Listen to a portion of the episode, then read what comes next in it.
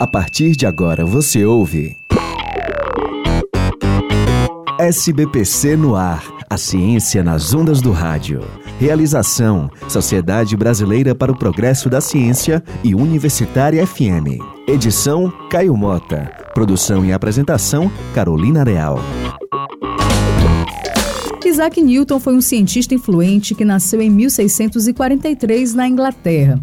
E entre as suas contribuições para a ciência se destacam os estudos com cálculos matemáticos, a ótica e a gravitação. Mas foi em 1687, quando publicou a obra Princípios Matemáticos da Filosofia Natural, que Newton revolucionou a ciência ao descrever o que seria conhecido como as Três Leis de Newton. E o SBPC no ar de hoje vai te contar um pouco mais sobre essas leis e como elas são aplicadas em nosso dia a dia. Antes de qualquer coisa, precisamos entender o que é uma lei para a física e como ela se diferencia de teorias e de teoremas. Quem nos explica é o professor do Departamento de Física da UFC, Carlos Lenz. Você tem um conceito de lei que, não, se você relacionar uma com a outra e demonstrar uma a partir da outra, não é lei. Uma lei não se demonstra. Uma lei se estabelece e depois você vai observar na natureza se ela é obedecida ou não. Então, se você chama as três de leis, é porque elas têm que ter independência entre si. Senão, não seriam leis, seriam teoremas. Tudo que você demonstrar a partir dos axiomas ou das leis é chamado de teorema. A lei é algo que você aceita por princípio e depois verifica se ela é boa ou ruim. A primeira lei elaborada por Newton é conhecida como Lei da Inércia e ela diz que um corpo possui a tendência de continuar em seu estado de movimento, que só pode ser mudado pela ação de uma força. Para a física, a força é essa ação que tem o poder de mudar o movimento de um corpo ou de um objeto. Hum. Ou seja, Newton quis dizer que um corpo parado vai permanecer parado até que uma força seja aplicada sobre ele, ou que algo que está em movimento continue em movimento até que uma força o pare. Podemos perceber isso quando estamos dentro de um ônibus em movimento.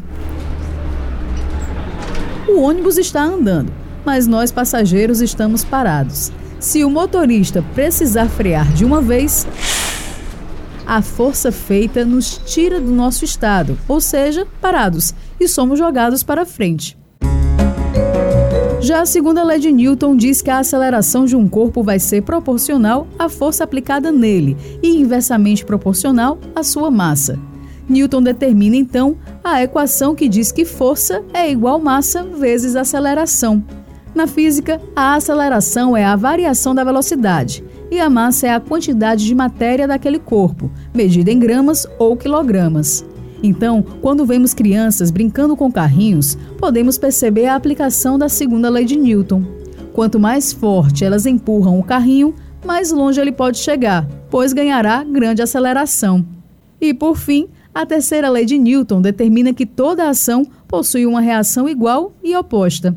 Se você der um murro em uma mesa de vidro, por exemplo, a força utilizada pode chegar a quebrá-la.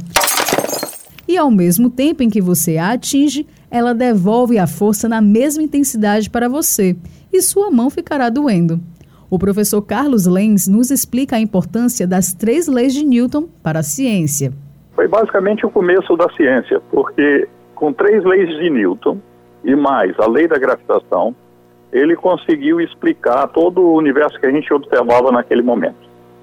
Ele conseguiu ter ó, o tempo de revolução dos planetas, conseguiu provar que a órbita era uma elipse, tá certo? Ele usou para calcular a resistência de pontes e, e etc. Foi tão forte que as outras áreas começaram a usar isso aí como o seu modelo, procurando uma lei tão com poucas equações que explicasse tudo.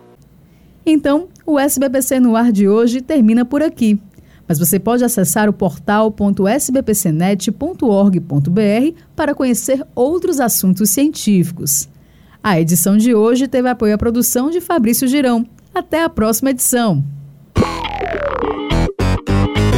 Você ouviu SBPC no ar, a ciência nas ondas do rádio. Realização: Sociedade Brasileira para o Progresso da Ciência e Universitária FM. Edição Caio Mota. Produção e apresentação Carolina Real.